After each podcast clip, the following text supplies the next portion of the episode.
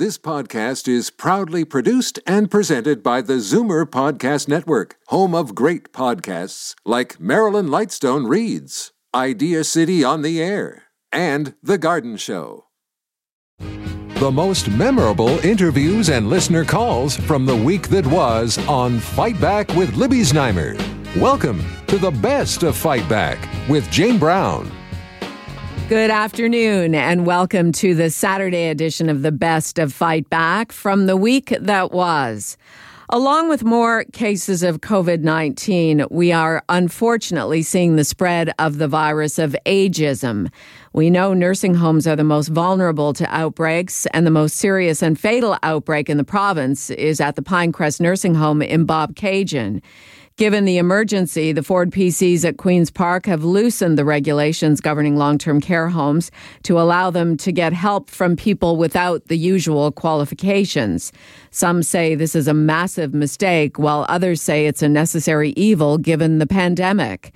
And some older Canadians are expressing concerns their health care will be rationed based on age. Our Zoomer squad joined Libby Znaimer on Monday to talk about these issues. Peter Muggeridge, senior editor at Zoomer Magazine, David Cravit, vice president at Zoomer Media, and Marissa Lennox, chief policy officer at CARP. It's really disappointing that the government has moved in this direction, but frankly, what's more disappointing is the fact that we're here in the first place. The Ontario government has done a good job of getting its house in order. I mean, they prided themselves on it. They campaigned on it. That was so important to them. And I heard actually the finance minister not too long ago, just a few days ago, frankly, talk about, well, you know, the reason we got our house in order was so that we could uh, respond quickly and efficiently to a crisis like this. Of course, that makes a whole lot of sense. For years, Libby, CARP has been talking has been screaming from the rooftops. Our long-term care homes are not equipped to address the needs of residents today, let alone in a pandemic. And here we are. And the result is they're sending unqualified people into long-term care homes to try and meet their needs. We have to remember these are people with serious and complex conditions. Choking hazards are a problem. Um, many people uh, are uh, are immobile. Uh, you know, there are people are prone to falls. Are these people going to be equipped to meet their needs if they have had no training? I'm deeply concerned. David, uh, what's your take on this? I mean, this is a situation, frankly, that didn't develop from this government. It's a long-standing situation. The government has said, yes, we know and we are trying to fix it, but it's not going to happen that quickly. Uh, so what's your view on this? Well, I share Marissa's view that it's uh, fraught with danger at best. But my question is, what does help mean? Are you sending in someone who who's manning the uh, uh, reception desk so that a better qualified person can move off the reception desk and help out in the kitchen?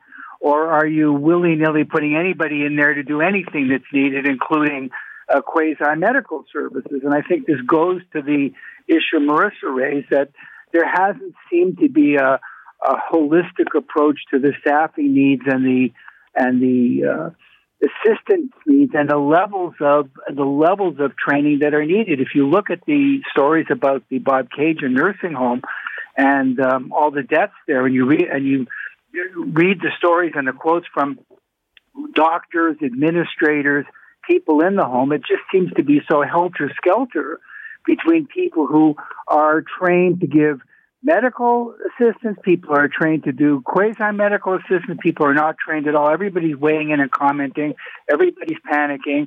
It just seemed to be a complete mess. And I think that's really the issue that we've got to uh, come to terms with. And I, I guess during the crisis is a hard time to do that. But certainly we hope that afterwards there's going to take a real hard look at this whole sector. Peter, and one of the things that baffles me is that it's my understanding that people who had private personal support workers coming in to spend time with their loved ones. Those people have been uh, thrown out of nursing homes. It's been closed to visitors, and suddenly it's being open to volunteers. It just doesn't make sense to me, Peter. Yeah, it, it's it seems like it's a situation of complete chaos. But um, you know, in in that uh, particular long term care home, I think thirty over thirty um, members of the staff have been 34. infected too. So, uh, I mean, you know, I, I understand wh- where CARP is coming from on this, but they need bodies in there to feed the patients and to get them to bed and to, you know, wheel them around and they need someone in there. And, and if there are no more PSWs available, I think, you know, it, it's like when troops go down, you have to bring in a fresh new troop, fresh new uh, batch of troops, even if they're untrained, they have to go in there. And, and, uh, so responding to a crisis like Bobcaygeon, you know, demands desperate measures. CARP's position is basically that long term care has always been an afterthought. It's frankly ageist on the part of the government. They've never addressed the needs of residents in long term care. And here we are. We're in a situation where, of course, there's going to be even greater staffing shortages in the middle of a pandemic. Some people may fall sick. Some people may have vulnerabilities that, that prevent them from coming into work. And so then you have these homes where they're completely short staffed and which is the lesser of two evils. I'm just frustrated that we're in this position in the first right. place. Marissa Lennox, Chief Policy Officer at CARP, A New Vision of Aging, Peter Muggeridge, Senior Editor at Zoomer Magazine, and David Cravit, Vice President at Zoomer Media Media, our Monday Zoomer Squad. You're listening to the best of Fight Back. I'm Jane Brown. On the same theme, Dr. Sandy Buchman, president of the Canadian Medical Association, also joined Libby on Monday to clarify comments he made to the CBC a couple of weeks ago. Ultimately, it's going to come up to the doctors to say who can most benefit from, say, being ventilated. And uh, it's going to be based likely on what the potential outcomes. So, a 65 year old who has led his or her life and is full will likely not be ventilated compared to a 35 year old with three young children. Dr. Buchman was talking about the situation in Italy where there is a shortage of life saving equipment and doctors have had to choose who gets it.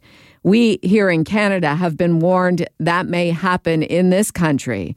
Dr. Buchman came on Fight Back to offer an explanation. This isn't about age at all and uh, decisions regarding the future care about patients. If we if we encounter a situation such as they're experiencing now in Italy, um, is never going to be here about age. I'm I'm I'm part of that group. Uh, I'm 65. My wife is 65.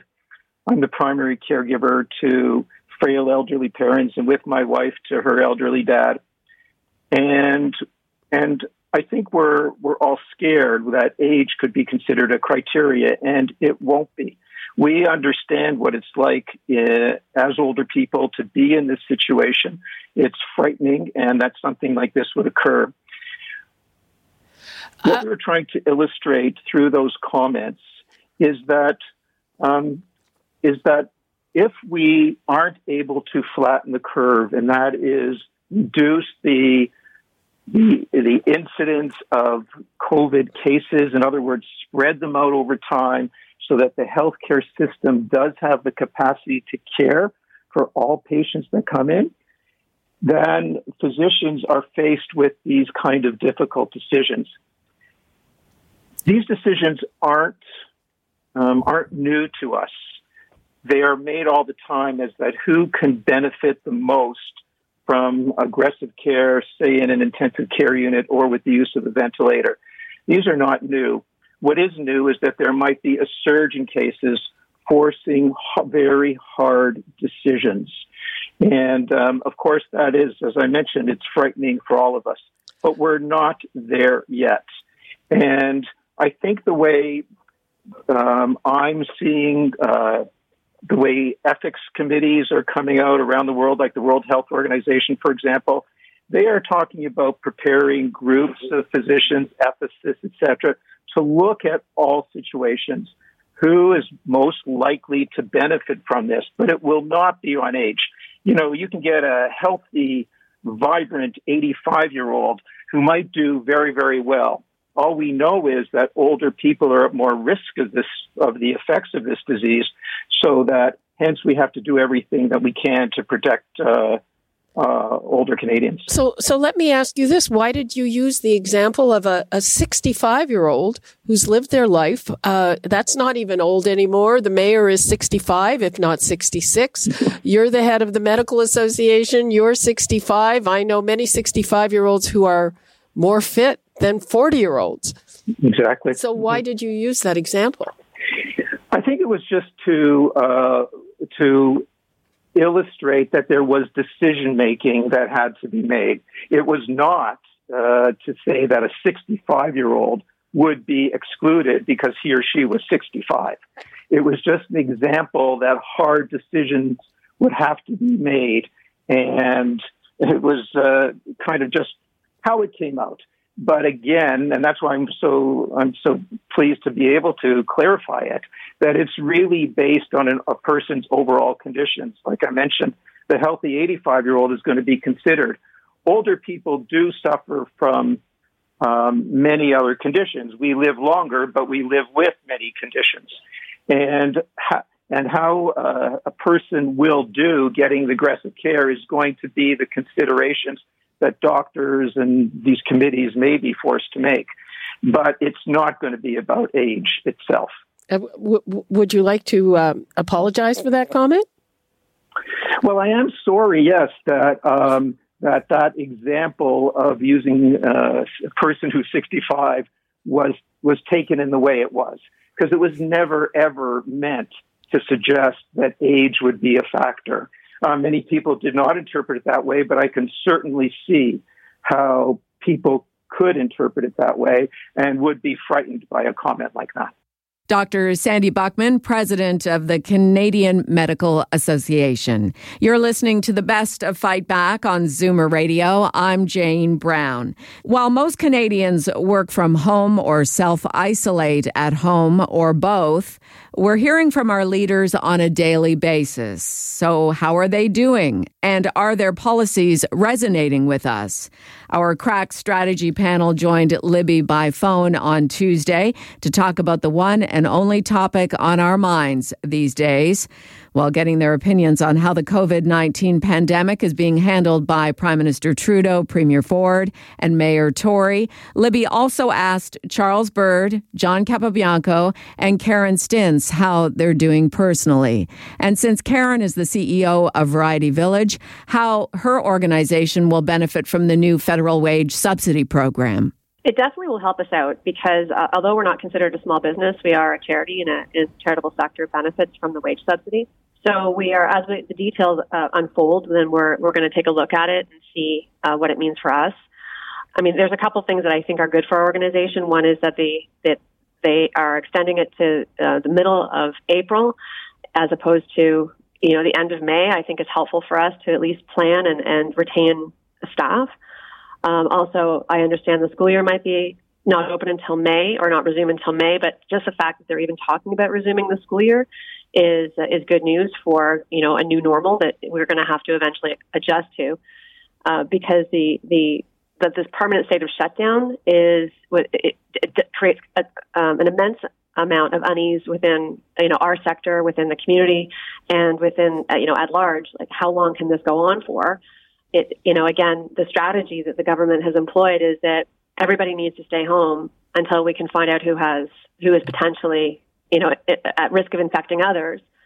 But, you know, at, at some point we, we need to figure out a, another way to identify those that are at risk as opposed to keeping everybody at home. Uh, John, how are you making out and how do you think uh, the, the government is doing with these measures and with their communication? Well, you know, week three of working from home and uh, certainly getting accustomed to it. I, um, I think, like a lot of folks who uh, were used to going into their offices and dealing with with issues um, from their offices, you know, they weren't unsure how how it was going to be for working from home. But I think it's sort of selling settling in, um, and a lot of people are getting used to uh, used to that. So, you know, I think from that perspective, um, uh, that's a positive. But from a government's perspective, I think you know the governments continue at all levels to do a, a really good job and and and you know getting the message out. Uh, you know, and that's that fine balance that we've talked about before, Libby, which is to which is to say that you know any leader of any sort of uh, of any government, be it federal, municipal, or provincial, needs to ensure that you know there's not a uh, they don't incite a crisis or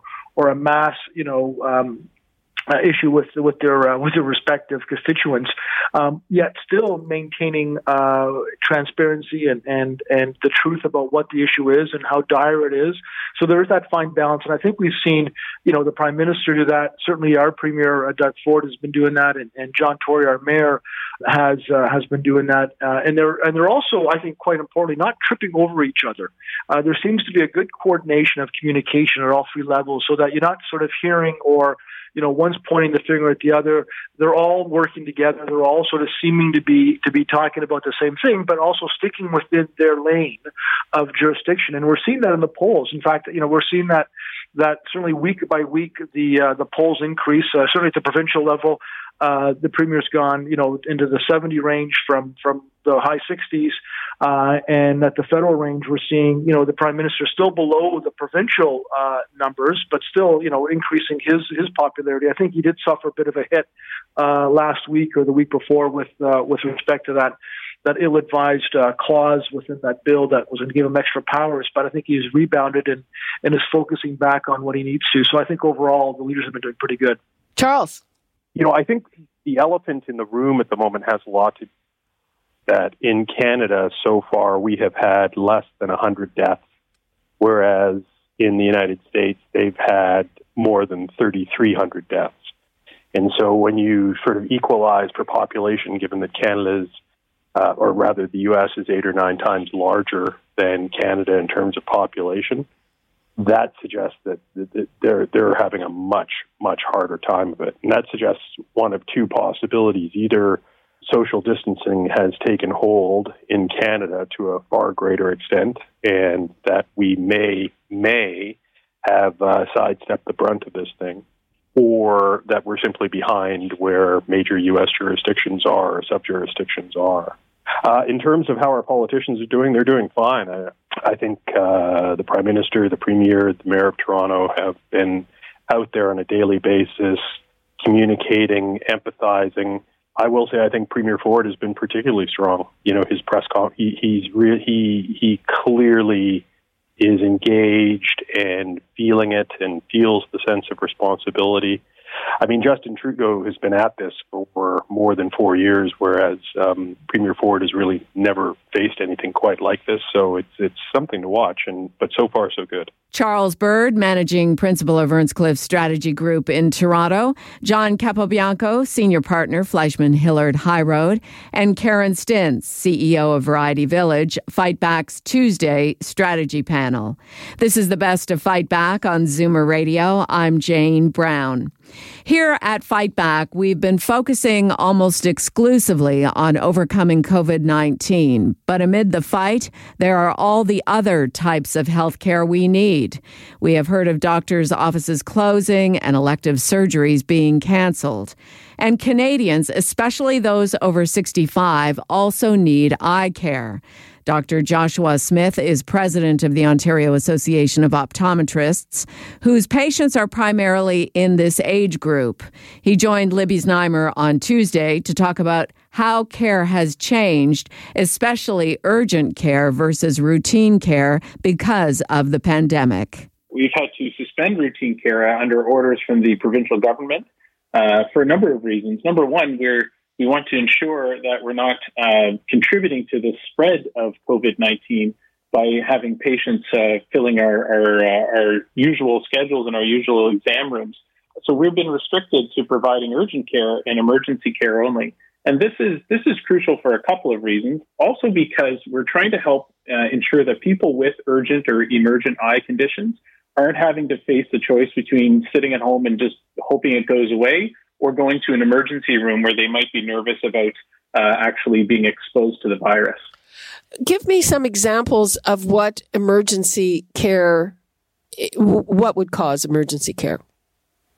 Sure. So anything that uh, you can imagine, like a, a, red eye, so something you might think is an eye infection, or any kind of symptoms that are that are sudden. So things like a sudden change in vision, or uh, sudden symptoms like flashes of light or floaters in the vision. Something that's certainly uh, uh, uh, something that comes on all of a sudden. We want those our, those patients to have access to their optometrist during this time to either get more guidance or actually change their treatment protocol, or even if they need an update on their medication, certainly for glaucoma patients who are taking medication on a regular basis in the form of eye drops uh, to control their disease. The last time I saw my optometrist, uh, he said you should really be checked every six months as opposed to every year because, um, you know, one of your eyes maybe is premacular. What about people who need that type of follow up? That's where we're kind of in a holding pattern right now in the province uh, because those kind of routine care visits are, are suspended uh, by the order of the provincial government. So those types of visits, you know, if there's a if there's a sudden change or there's something that's new that you're worried about, you should reach out to your optometrist to, to have a consultation by phone or even by video conference.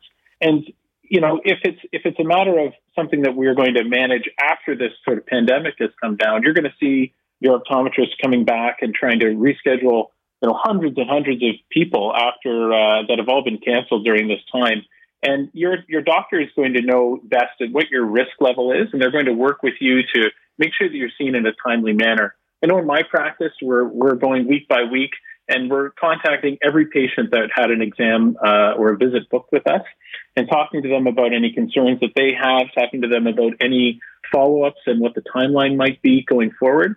But it's it's hard right now, of course, because we don't know for sure when we're going to be able to resume seeing uh, our, our regular patients in, for routine care. With the emergency care, would you do that again with a phone call or a video conference or something like that?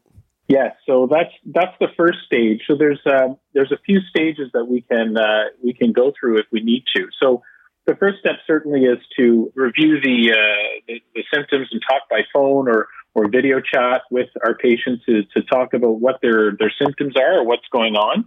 And if we can actually do, uh, just like if you've had, done this with your family doctor, it would be the same sort of thing. If we can assess the condition and start a treatment or or, uh, or move forward just through a phone or a video call, then then that's what we'll do. But if there's something that needs to be seen in person, and there's a real concern of a of a video or a, I'm sorry of a, of a vision threatening condition, uh, and you need to be seen in person. Um, there are optometrists that have uh, personal protective equipment um, that are seeing patients for urgent care visits, and they're following all of these uh, same protocols uh, that we're they're hearing about from hospitals and other healthcare providers to be able to see people in person. And they're still working with their community ophthalmologists as well for those that need uh, even more advanced care and need to be seen in person as well. So those are still available but it's certainly much, much more restricted than it was a couple of weeks ago. What would you like to leave us with, Dr. Smith? I'd just like to, to, to sort of reassure everyone that their optometrist is going to be there for them if they have an urgent issue in this time. And um, it's really confusing for everybody we know. And if there's any you know worries about how to how to access that care, reach out to your optometrist. Go to the association website, the college website, or call uh, the toll free numbers that you can access them and ask uh, who you can see or, or, what you can do about an urgent issue. We we want to help people either be comfortable at home and stay out of the emergency rooms uh, and not have to worry about their their vision. Dr. Joshua Smith, president of the Ontario Association of Optometrists. I'm Jane Brown, and this is Zoomer Radio's Best of Fight Back. Fight Back with Libby Znaimer brings you comprehensive coverage of the news stories that interest you and your reaction to them on the phones. We've gone through the audio. Here are some of the best calls of the week. Lynn and Peterborough called to talk about the Bobcaygeon nursing home where there's been a fatal outbreak of COVID 19. Her daughter in law works there, and she's been updating us on what's going on, including how many community volunteers are helping out. I know the situation isn't getting any better up there, but they have a lot of volunteers going in there right now at the cost of their own safety to do cleaning, dishes, serving, because they can't get professional help in there. Everybody's doing their part up there as much as they can. It seems like the communities come together up there to help them. And now, Fight Back's Knockout Call of the Week. There were a lot of great calls this week, but the winner of the Fight Back Knockout Call of the Week comes from Joy in Markham, who phoned to say she's a frontline healthcare worker and a lot older than 65. You would be shocked to know that I'm currently a PSW. My birthday in May, I'll be 77. I've been on the front line a um, couple of weeks ago, uh, taking temperature and all that. But my main source of work is to help the elderly, especially the Alzheimer's, the dementias, and all that. So, you know, it, it's a very challenging job. At age, my age, which, you know, I'm proud of, and I'm still able to go out. As a matter of fact, I'm getting ready right now to go to my job here I'm, I am still standing and is able to give of myself to those who cannot help themselves. And I'm prepared to fight this COVID. I guarantee a lot of nursing homes would love to have me on their staff.